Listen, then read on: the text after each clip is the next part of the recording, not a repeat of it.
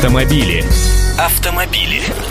Здравствуйте! Вступление в ВТО буквально на носу, а цены на машины продолжают расти. Даже АвтоВАЗ вновь переписал ценники. Объясняют это на Волжском автозаводе так. Итоги акции «Хороший, плохой, злой» — они оценивали клиентское отношение к дилерам — показали, что есть серьезный разрыв между ценой, по которой АвтоВАЗ рекомендует дилерам реализацию моделей, и реальной стоимостью машин в автосалонах. В первую очередь это касается новинки «Лады Гранта», поэтому цену на нее подняли аж на 7%.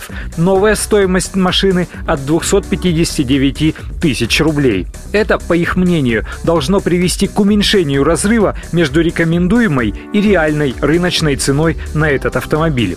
Из-за роста затрат на производство, расширения гаммы комплектаций и подготовки к выпуску новых опций АвтоВАЗ изменяет также в среднем на 2% рекомендуемые розничные цены и на остальной модельный ряд – на Приору, Самару, Калину и старую Ниву, которая сейчас называется «Лада 4х4». Напомню, предыдущее изменение цен на текущий модельный ряд «Лада» было произведено с 1 февраля текущего 2012 года, а «Гранта» подорожала с 1 апреля этого года. Но не только наши переписывают ценники. Например, Chevrolet Cruze обойдется теперь дороже, чем раньше, от 576 тысяч рублей, хотя в январе продажи хэтчбека начинались с отметки 548 тысяч рублей. За Volkswagen Polo теперь придется выложить тоже больше – 441 тысячу с половиной рублей, это как минимум. Его конкурент Kia Rio подорожал до 479 900 рублей за базовую модификацию.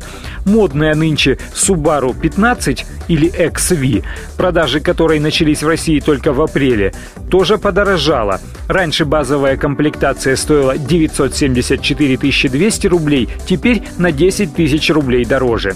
Даже стоимость старого автомобиля Nissan Almera Classic, которая начиналась от 473 тысяч рублей, теперь подросла до 479 тысяч, а кроссовер Джук, достаточно модная сейчас машинка, стоит от 679 тысяч рублей. Подобных примеров еще множество. Естественно, не могло не сказаться на цене автомобилей изменение валютных курсов, произошедшее в конце весны, начале осени этого года. Но нам-то от того не легче. К тому же отдельные оптимисты предрекали замедление роста цен или даже падение из-за предстоящего вступления в ВТО и начала постепенного снижения таможенных пошлин.